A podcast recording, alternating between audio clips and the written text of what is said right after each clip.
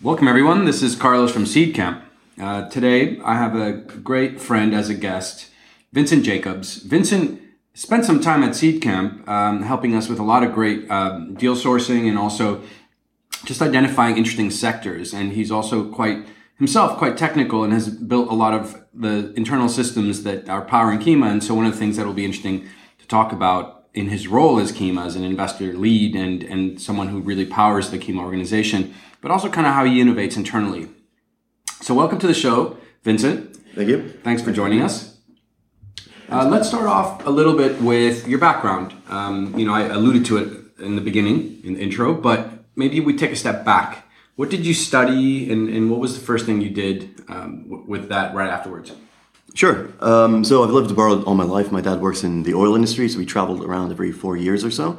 And then for university, I ended up back in Belgium, uh, where I studied economics uh, first a bachelor's, then a master's, and then I kind of ended up on that uh, typical PhD track of going into academia that people seem to end up in instead of getting jobs.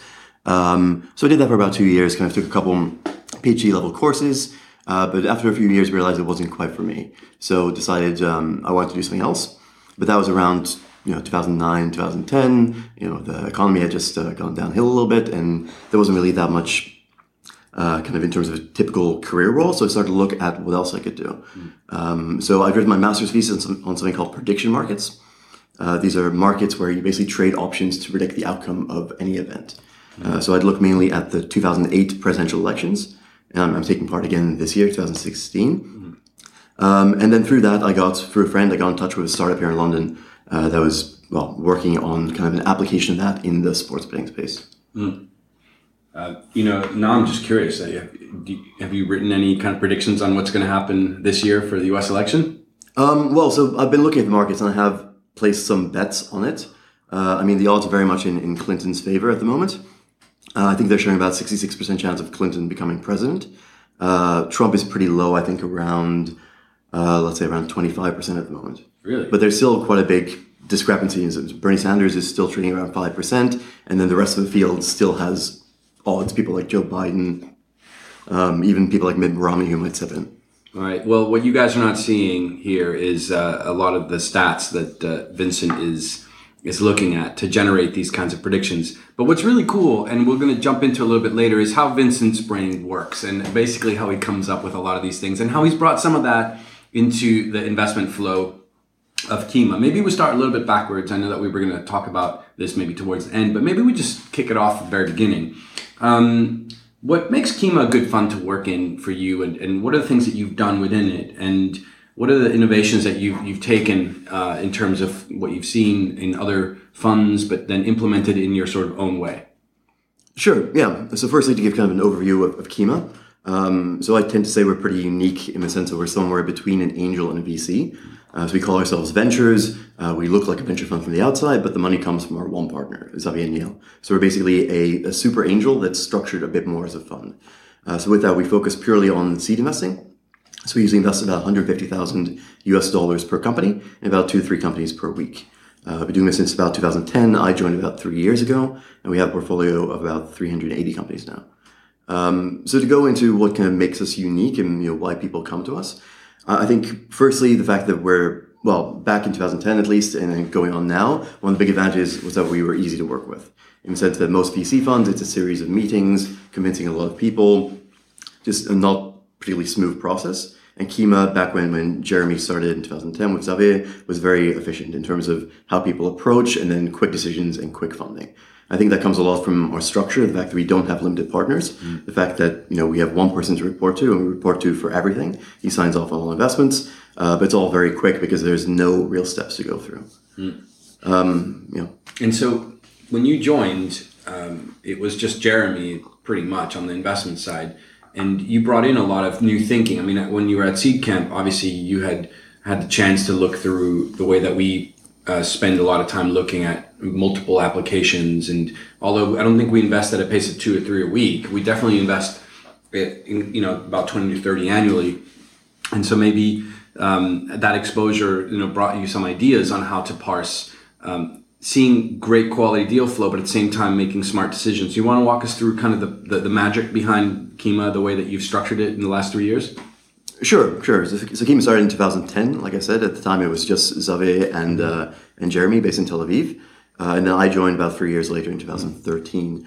Uh, so up to that point, there were no employees. It was really Jeremy managing the whole fund, doing everything himself. Uh, and as such, because it's one person, um, it was very reliant on, on email and it didn't really work with multiple people because it was all in his inbox. It was all, you know, a couple spreadsheets where people applied online. Uh, but it wasn't really structured to function as a team or scale up with headcount.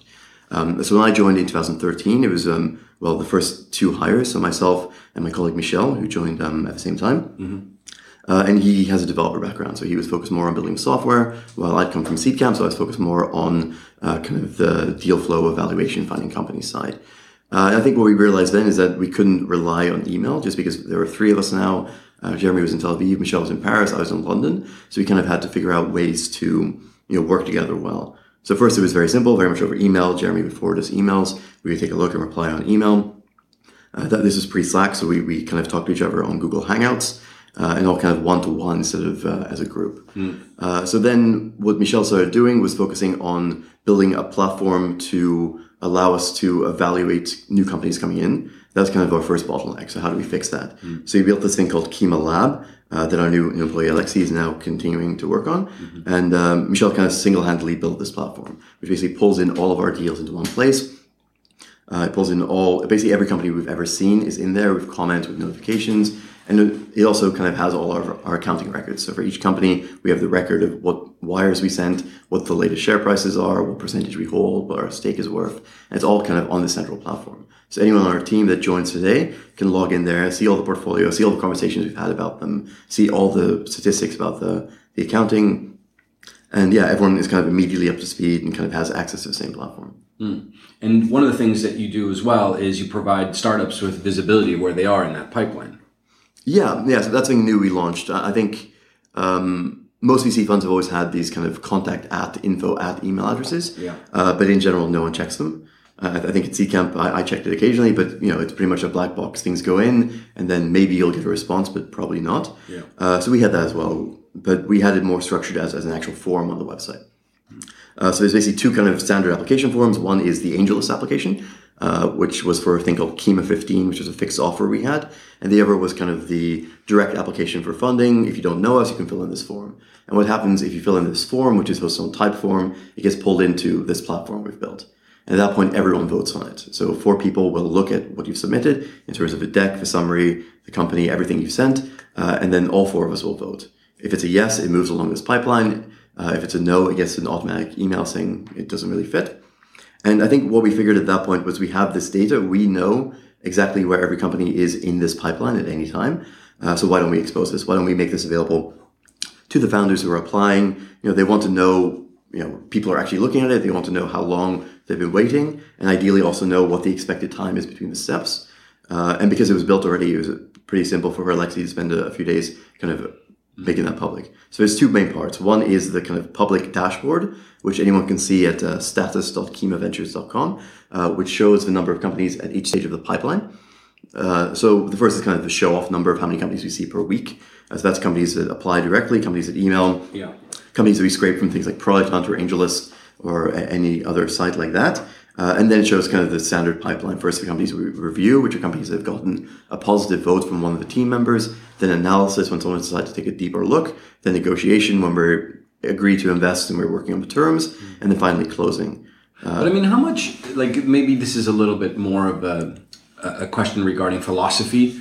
What is the view about providing better feedback. So it's less about status because yep. you know one of the things that the uh, there was an interview I think that Harry did of, of, of Fred Destin and he was talking about the challenges of having to provide startups with rejection uh, feedback and that sometimes that created more of a, a, circular reference where like you'd give feedback and then all of a sudden somebody would question that feedback and you would never kind of end and to some extent what you're providing founders with this very transparent process is kind of where they are but not why they are you know, not why they've been bumped. And, and I'm just curious as to what your philosophy is on, on providing relevant feedback to, to companies on, on how they can iterate to re go through that process. Yeah, yeah. So the second piece of status is uh, kind of a tracking tool. So every company that applies to us via the form will get a standard email and they'll get a unique code which they can then type into this platform status and find out where they are. Uh, but yes, if they get a kind of a rejection email after the first uh, vote, then it's a template. We don't be we can't provide feedback there. If they email, we try to. Um, but yeah, like you say, there's the comment that every time you reply to an entrepreneur with "This is why we're not investing," that they will and, should come back with, "Well, here's why you're wrong. Here's you know me addressing Yeah. these concerns," and that happens every time. So I think in general, when we've had um, you know the minimal, which is a- an email or a call with a founder rather than just a cold application, uh, we do always provide feedback. But that usually takes the form of a couple of sentences, uh, like here's what we like, here's what we don't like or have concerns about, and that's why we're passing, rather than just saying no.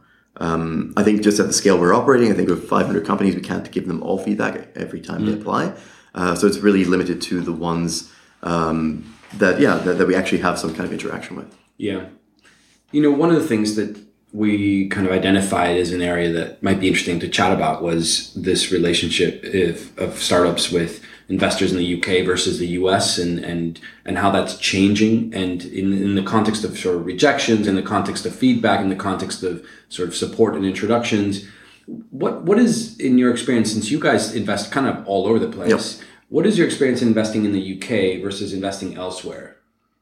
Sure. Yeah. So we do invest well all all around the world. Um, I think a lot we do these days is in um, uh, well in France and in, in the US. So I think looking at the portfolio right here, about twenty seven percent at the moment. So about hundred of our companies are based in France. Or, or at least registered as French companies in some way. Uh, about 43% is in the US, and the UK makes about 8%, so about 30 of our companies. Um, and because of that, we see lots of different, well, legal structures, lots of different fundraising environments. I think one thing that's very different in the UK is, is mainly at the angel level. So we invest about 150,000 US dollars per company. Uh, in most of Europe, that's you know a nice seed check, maybe an angel round. In the US, it's usually a participation of a bigger round. Um, in the UK, it's very different because of the EIS and SEIS structures.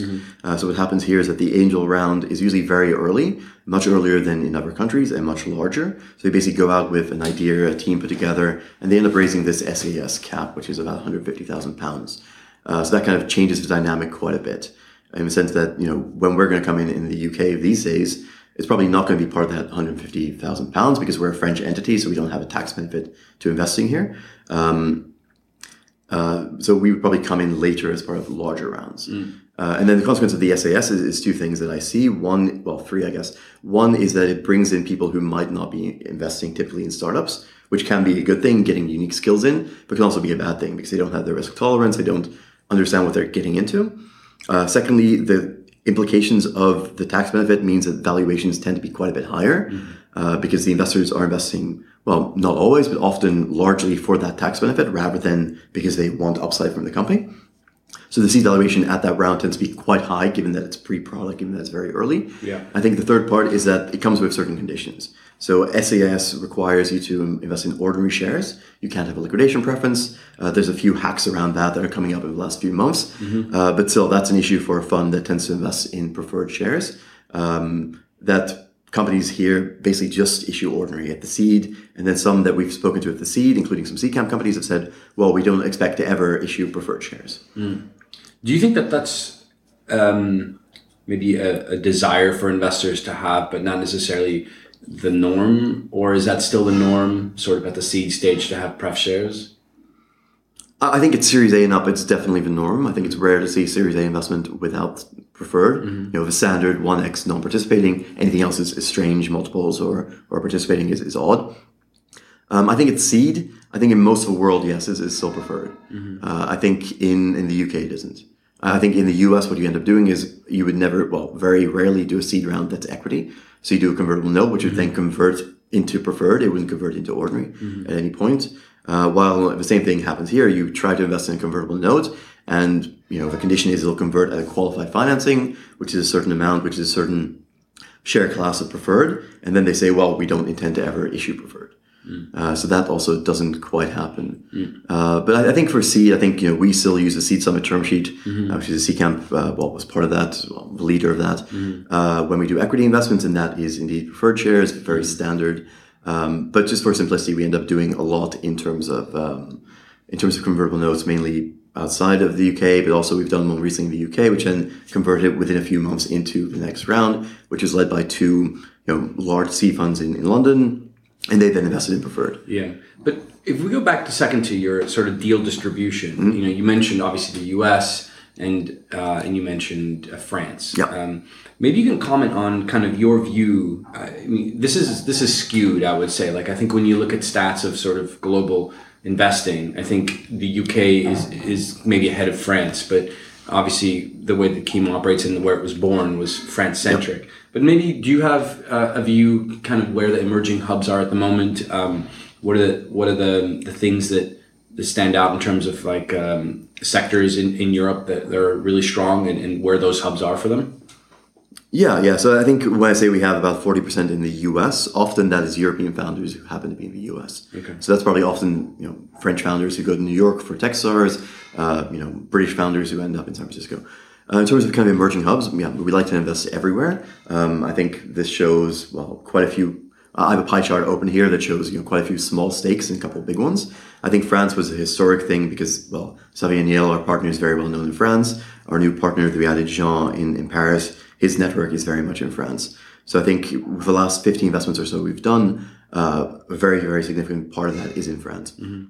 In terms of emerging, uh, we do like to look just anywhere. I think that makes us very flexible. I think a lot of UK funds, again, maybe for structural reasons, for tax reasons, are able to only invest in the UK, uh, while we genuinely look everywhere.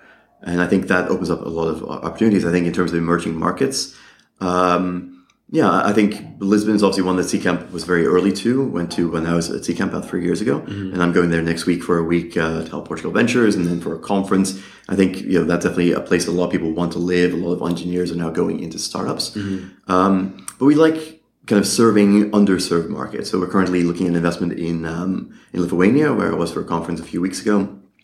Uh, we're doing currently an investment I can't quite name them, but in a company from uh, from Czech Republic uh, a very solid SaaS business, you know, built a great product that people love, doing doing great monthly revenue. But because they're based in the Czech Republic, there's not many options. I mean, there's Credo who does a great job investing there. Yeah. Uh, but really, they're kind of built a, a great product that people love. They now have serious revenue to the point where, where they're yeah they could be profitable if they wanted to, mm-hmm. and now they need to focus on on scaling that, figuring out the acquisition channels, raising more money for that, and then they come to someone like us.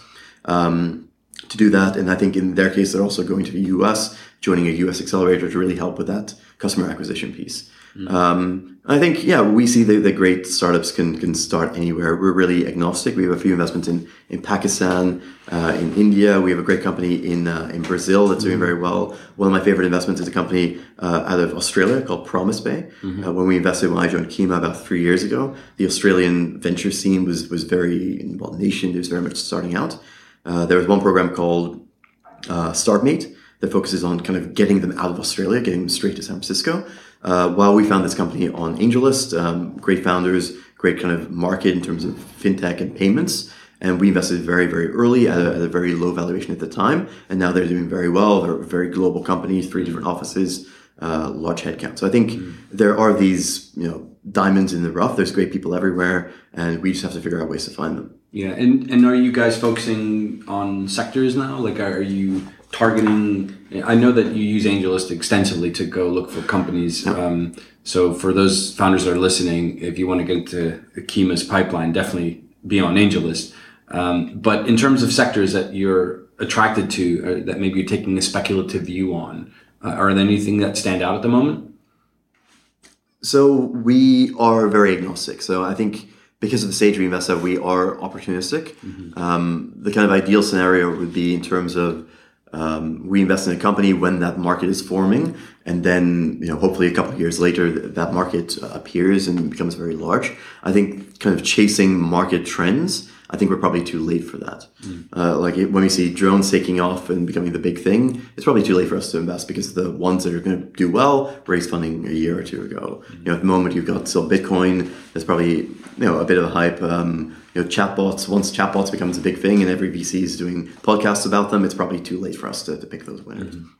So I think we're focused very much on being opportunistic and and you know things that come in when it's interesting. We we see we think great founders, great market. Uh, maybe it's not large yet, but then we can invest in that. I think looking at kind of the trends, uh, we do. s- But hold on, on that, I'll push back on that a little bit because take, take something that like AI, right? Yep. Yes, it's in vogue, um, but I would say that it's as much relevant today as it will be five years from now. Uh, and the same thing could be said for cybersecurity and for clean energy.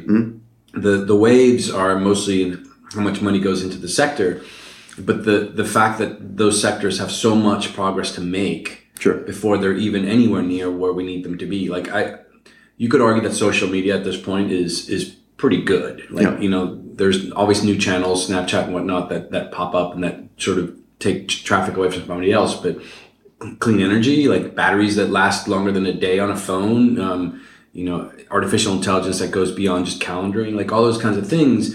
Is it ever too late to, to sort of to take a bet there? Um, no, no. So I, don't think it's too late. Um, I think there will always be companies popping up. I think what I'm more afraid of is, uh, I guess, Me Too behavior, in the sense that every company that was doing something in text is suddenly a, a, a chatbot. Every company that's doing anything using data is suddenly an AI company or a machine learning company. While uh, two years ago they would have been a data company. Um, I, I, just, I guess I'm concerned about the Me Too's. And the Me Too's has an impact on valuation, an impact on sustainability and intellectual property. Yeah, yeah. I- think also in terms of just trying to pick the winner. Like, are they doing this because it's the cool thing to do, or are they doing it because they actually have something unique, or they have an insight on this market? Um, I think also because it ends up being very, very fragmented. I think in terms of chatbots for, for example, customer support, uh, suddenly there's 20 companies doing that. Uh, there's one large one out of Spain that raised a bunch of money about two, three years ago, and now there's all these small startups, two-person teams, basically doing the same thing. Uh, it's just kind of hard for us to pick who's going to be the winner in that case. Um, so I think the ideal situation is if we can invest in great founders in great markets before that that hype happens. Uh, if it doesn't happen, of course, we do look at all these companies in these spaces, um, and if we find a great one, then of course we'll invest in that company. Um, but yeah, I, I think we don't try to chase trends. Uh, I guess that's more what I'm getting at. That we don't say, okay, suddenly you know this big VC has written a blog post about chatbots. Let's go look at the chatbot market. Um, or you know everyone's talking about insurance tech. We're, we're not really going to try and look for the best insurance company at that stage because the best companies are probably at Series A, Series B stage by that point. Yeah. Um, so it's more about you know knowing what's going on.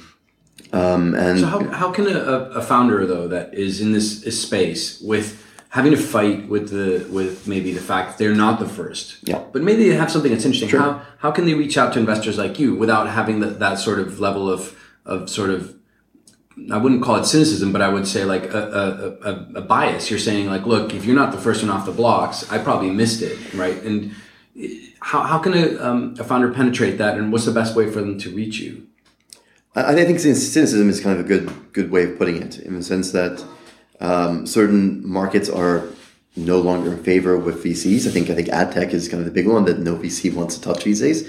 Uh, so if you're pitching an ad tech company, most ad tech companies that are pitching these days, they have one of their first slides that says we are not an ad tech company. Like they explicitly state that. They kind of jump in and say, okay, here's the preconceived notion you'll have about us, and here's me addressing it in advance. Um, and I think the best founders will come back with a good response to that. If they email me and I say, okay, um, you know, they, they pitch us on the company, I say, okay, here's five that are doing exactly the same thing.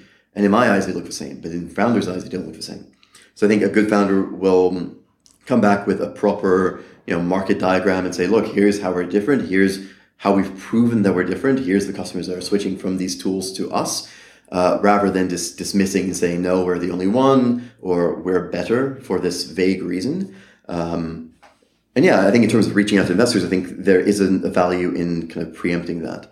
In terms of if you're talking to investors, you'll probably get the same pushback over and over. I think ad tech people will say, well, ad tech, it doesn't scale. You'll get some nice early customers and then you won't grow. I think chatbots people will say, okay, there's 10 companies. Here's the 10 companies I've seen this week doing what you're doing. I think you can preempt that in reaching out, like have a strong competition slide, which I think is one of the slides that's most often missing. I think the slide that I end up asking for the most when someone sends me a desk deck is um, send me the competition slide because they leave that out for some reason. Um, I think you can just preempt that. I think you know what I'm going to ask you, uh, so why not just answer that before I ask? Yeah, it makes sense, and and I guess you're also not particularly fond of fundraisers and, and those kinds of um, those kind of campaigns. Sure, sure. In terms of how to reach out to Yeah. investors, um, So I think we try to make it easy. We try to make it direct. I think we're pretty unique in the sense that this platform we talked about before, uh, any company that applies will actually be looked at by every member on our team. Otherwise, it's stuck in the pipeline. So every member of our team will look at anyone who applies, which I think is, is very rare um, among VC funds. Yeah. Uh, even accelerators, you know, maybe one person on the team will be assigned something. While of us, every single employee on our team will look at everything. Yeah. Um, I think because of that, we like people to approach us directly. Yeah. I think that the common you know trope mentioned by by investors is that you know introductions are the best way to do it. I think having a strong signal is always going to be the best thing for you. If you can get someone that, in my eyes, has a you know good judgment, good good signal to reach out on your behalf, say check out this company, then that's always a good thing to do. I think you know one thing I definitely dislike is using you know people in between, using professional fundraisers uh, to reach out to investors. I think I I think it somewhat makes sense at kind of later stages, Series B, Series C's, uh, where you're making complex financial models, maybe bringing in you know non-conventional investors, be it proper uh, mutual funds rather than VC funds, mm-hmm. uh, and I think at that point it becomes valuable. But for seed stage, what I have multiple times a week is some corporate finance advisor that's been hired by a startup who basically puts together a deck uh, sent it out to a bunch of investors on, on BCC, yeah. uh, and then they expect to take five percent of the round yeah. as a fee for doing so. And I just think it's, is it's that, I mean that, that's not really around in the UK as much as it. Uh, I guess it was at one point. Is that still kind of in other sec- in other geographies that you're seeing that? I think it's larger in in other geographies. I think in France in particular, it's very common uh, for people to kind of outsource their fundraising. Uh, my colleague Jean used to be a fundraiser himself. Yeah. Uh, so yeah, I wrote a blog post about this, and then Jean wrote the rebuttal saying, "Here's what you should look for." Yeah. Uh, I think that's a good way to do it. So I think there are cases where it makes sense, and that's excellent. You, your your colleagues rebut your your blog posts. Yeah, I did that on purpose. So. Um, uh, yeah, I basically said you know ninety nine point five percent together. You pair them together on Twitter, right? Yeah, yeah. So, so the, at the bottom, I link, okay, look, here's my opinion, and then Jean wrote this this rebuttal saying, here's the other side of the story. But I think in general, in my eyes, it, it's bad. I think there's value that can be had by by fundraisers, yeah. But in 99% of the cases, these fundraisers have no relationship with me. Uh, they basically just BCC a bunch of investors, and then they charge 5% of the round. I think that's just an absurd amount of money to be giving up, and it's an immediate negative signal. Yeah. I think if anyone except the founder is reaching out, Yeah. uh, it's just uh, a huge negative signal to the point where I probably won't look at that company ever again. Talking about negative signals, um, last six months, what's that been like? I mean, I, you know, it's very it's very interesting to ask you these questions because I know that you have so many stats that power kind of the Kima platform, and I'm just curious as to what what has been your your sort of perception of angel activity and, and bridge rounds in the last six months. Yeah, so I think there's definitely been a shift towards the end of last year. I think what we saw is, especially in the US, around kind of Thanksgiving, when people are going on holiday towards the end of November, there were a lot of startups that we saw have commitments from angels, from seed funds. And then, you know, when the holidays ended in kind of January, and they went to say, okay, we've got the documents complete, let's close this. Uh, those people suddenly stopped replying to emails. Uh, the market somewhat dried up because of, of, public markets drying up as well. People have left, less liquidity, so they're less interested in, in angel investing. Uh, so I think what we saw there was a lot of people dropping off. A lot of these companies that were, let's say, raising a 500 to a million dollar round, who had everything committed, and then when they went to call up those commitments, it just didn't materialize. So they ended up with a lot less money than they expected to. Um, and I think that has somewhat recovered already. I think there was kind of a, an overcorrection at some point. Uh, valuation suddenly dropped quite a bit, uh, maybe half what they were three, six months ago. Uh, number of commitments from angels suddenly dropped, and now we see it kind of getting back to a, to a somewhat normal level. Uh, so it depends on the company. I think in Europe, what we're seeing is that there's suddenly a lot of seed funds, there's a lot of A funds, a lot of at least five or six funds have started up in the last six months that do Series A. So I think that's going to suddenly pick up the market a lot on that stage. I think if you're a solid company in Europe looking to raise a Series A, there's so many more options than there were certainly two, three years ago. Mm. Um, and that angel stage is somewhat correcting. So there's getting back into the market. Let's let me let's touch a little bit more about the the Series A and, and seed seed stage, uh, especially in your experience seeing your companies raising additional rounds. Yep. Firstly, um, what is it that you are seeing as the minimum level for a company after you've invested to be able to raise their next round. You know, there, uh, Christoph Janz just put out a blog post recently about kind of like the metrics per different stage. And, you know, for Series A, it was anywhere between 100K MRR to 250K MRR. Um, but I just wanted to get your views, especially like outside of the UK, you know, potentially within France. What, what are the attributes that you're seeing require successful Series A? And then for those that haven't accomplished that or cannot, what is the amount of companies that are successfully raising a bridge, which seems to be a lot more common now because of, of some of these hurdles being as high as they are? Sure, sure. I think it goes back to the point of before in terms of you know the UK SEIS raising a pretty significant amount of money at a reasonably high valuation early on. I think you then have to prove that because then when you go to to VCs, uh, they see it as you know you've raised this amount of money already, uh, rather than you know it's a pure seed company that's raised an angel round. Uh, I think bridge rounds we see more and more, uh, mainly as the focus of uh, companies that raised a large seed round and then didn't quite get the metrics to justify uh, Series A. Uh, and those are always probably the hardest. I think even in, in, San Francisco, where there's a great company that has a lot of uh, you know fear of missing out, everyone wants to jump on the seed. That is completely gone when there's a bridge round. Uh, you know, raising your first two million on an idea, on a concept, on potential. You know, you'll get lots of people throwing in, especially if you have a large um, VC. There's you know ten dollars behind every you know uh, tier A VC. Uh, but then that same company, if they don't hit the milestones and they're raising a bridge because they're, they're running out of money, uh, then there's zero interest there. And I think a lot of founders still expect their current VCs to just give them a blank check and say, you know, we're in for supporting you. But uh, I, I, think that also doesn't happen. I think VCs are also uh, keen on backing their winners and not kind of automatically giving more money to the ones that didn't hit the milestones that they said they would. Mm.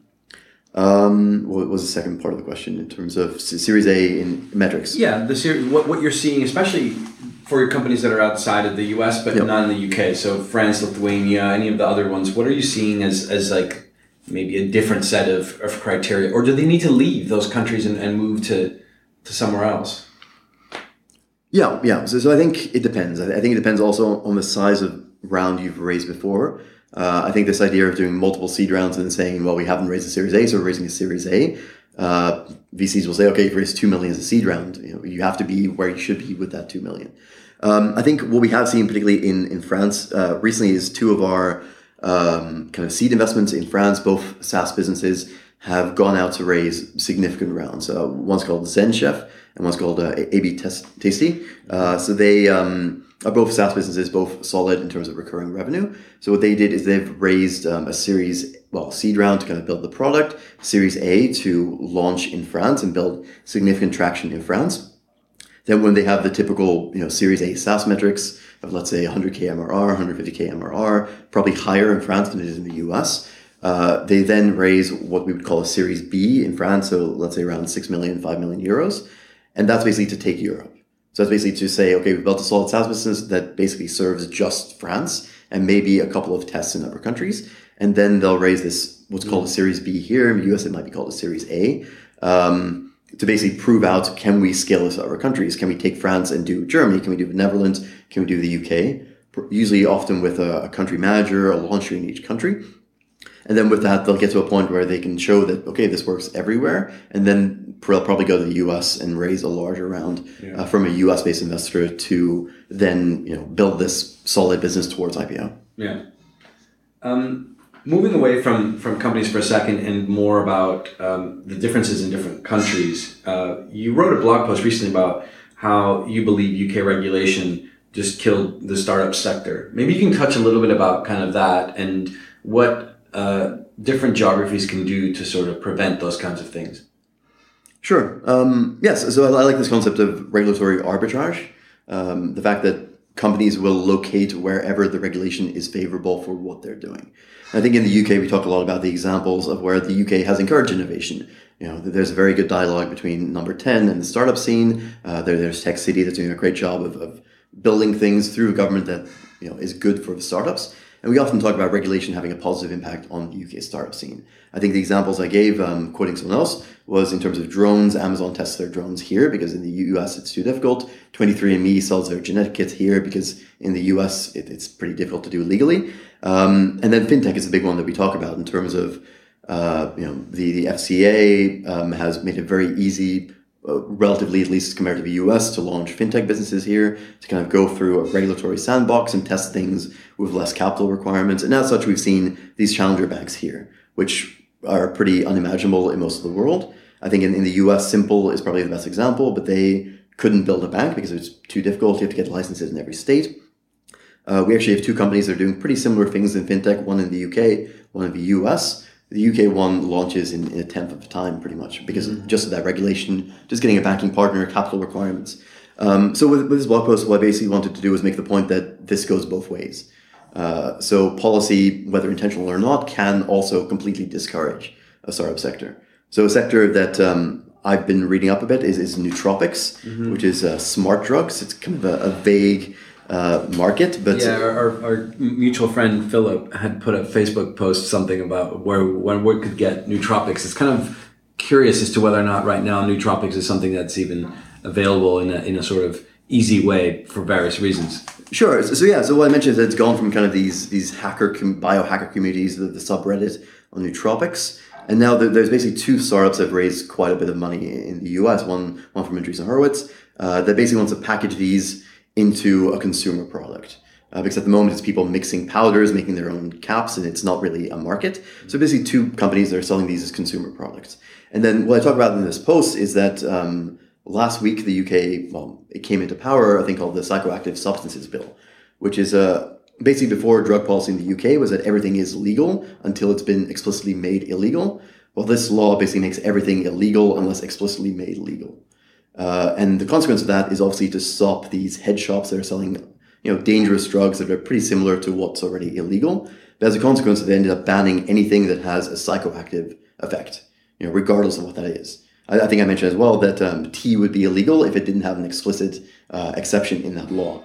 And what's what that's done is basically made nootropics as a field, uh, well, completely illegal in the UK. You can't sell anything with a psychoactive um, effect. Um, so what's happened is any of these businesses that were starting up here, because you know there's great medical research here, there's great pharma companies, uh, have now left the UK because well, the, it's, it's completely illegal for them to do what they're doing. You know, the law, and the point is that the law wasn't intended to do this. The law was intended to stop these dangerous illegal highs and to stop you know kids on the high street buying these.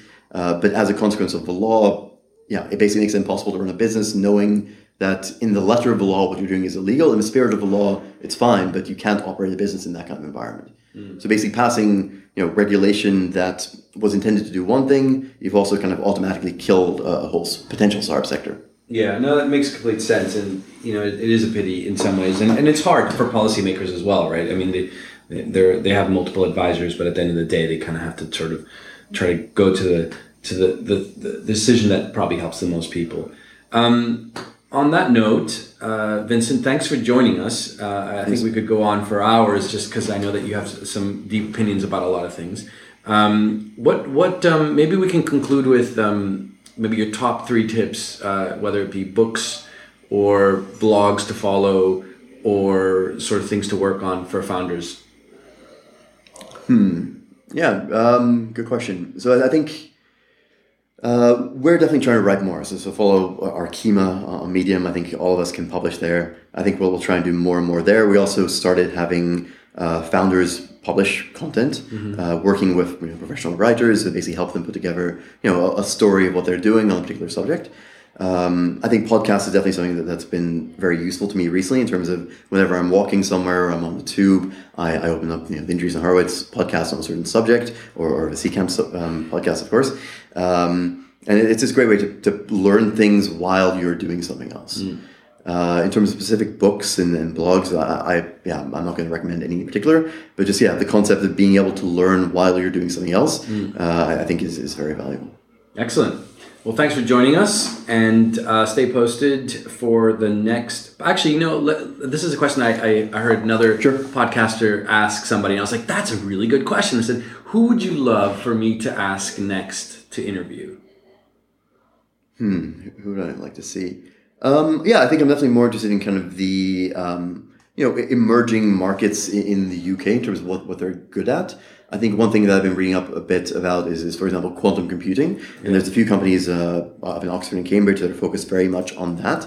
Uh, and I think I like those on kind of subjects that I wouldn't hear about, but could be big in a few years. So nootropics, I think uh, I also, you know, I, I knew about, but then there was a podcast I listened to about it. I think, uh, you know, Tim Ferriss talks a lot about those. I think, you know, things like quantum computing, I think, I think exposing these people who aren't really in the startup scene but are doing interesting things in technology uh, that we wouldn't hear about otherwise is, is a great opportunity for you. I think most of the VCs, you know, you hear about them all the time. You read their blogs. You know, most of the founders, uh, certain ones in particular, are always up on stage at conferences. So they're basically just repeating the talking points. I think if you can bring in people from you know other industries that are related to startups, people from academia doing things that will be interesting in five, ten years, I think that's more interesting than you know the founder that's done the circuit of being on mm. every every conference. Yeah, fair enough, fair enough. All right, quantum computing and new nootropics for the next one.